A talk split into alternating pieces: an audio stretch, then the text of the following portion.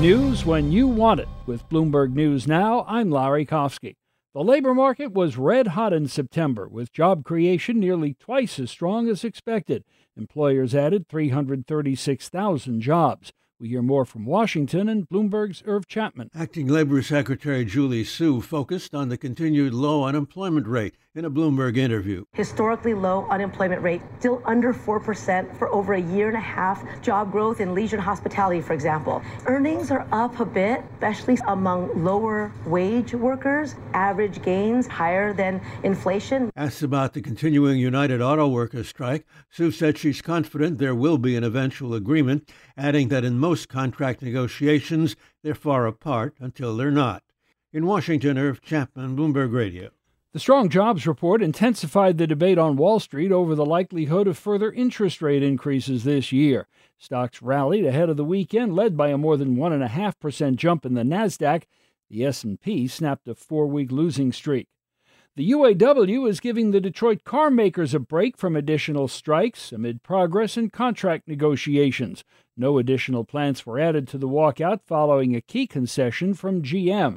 Bloomberg reporter David Welch says the company agreed to include future battery workers in a new contract. No specifics on it in terms of pay or compensation or how it's going to be handled, but it's it, it's a pretty big concession because automakers are worried about the profitability of electric vehicles going forward, and they're going to be paying. Uh, higher wages for, for the workers who make the battery cells that go into them. Welch tells Bloomberg Markets the close host Romaine Bostick that retirement benefits remain a major sticking point. The union wants to bring back old style pension plans. Welch says the companies are unlikely to agree to that.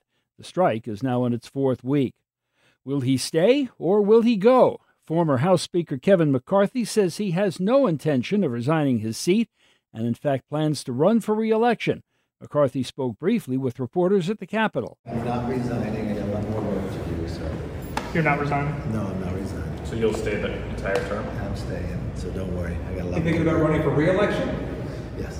Earlier, Politico reported that McCarthy was thinking about resigning after a new speaker is chosen. Contract talks will resume next week between Kaiser Permanente and a coalition representing its frontline workers. Acting Labor Secretary Julie Su will be on hand when negotiations resume. More than 75,000 workers from California to Virginia staged a three day walkout this week to protest staff shortages, stagnant pay, and other conditions they say have made it difficult to care for patients. It is said to have been the largest healthcare strike in history. ExxonMobil is closing in on its biggest acquisition since it merged with Mobil back in 1999. Bloomberg reporter Valerie Tytel says Exxon is in talks to buy Pioneer Natural Resources. This takeover could be, be worth roughly $60 billion, the Wall Street Journal reported. It marks Exxon's unquestionable return to the top of the U.S. oil and gas industry after more than a decade in which upstart drillers instead set the, set the agenda and drove growth. It would be the biggest takeover all year. That Tesla you may have your eye on just got cheaper. Tesla has cut the prices of its top selling EVs in the U.S. by up to $2,250, depending on the model. It's looking to stoke demand after third quarter deliveries miss forecasts. Three, two, one. We have ignition and liftoff of the United Launch Alliance Atlas V rocket, carrying the proto flight mission for Amazon's Project Kuiper. The project's goal is to put more than 3,300 satellites into low Earth orbit where they'll beam broadband internet service to the ground below, similar to Elon Musk's SpaceX Starlink. The first two satellites, launched Friday, will test Amazon's ability to beam broadband internet from orbit.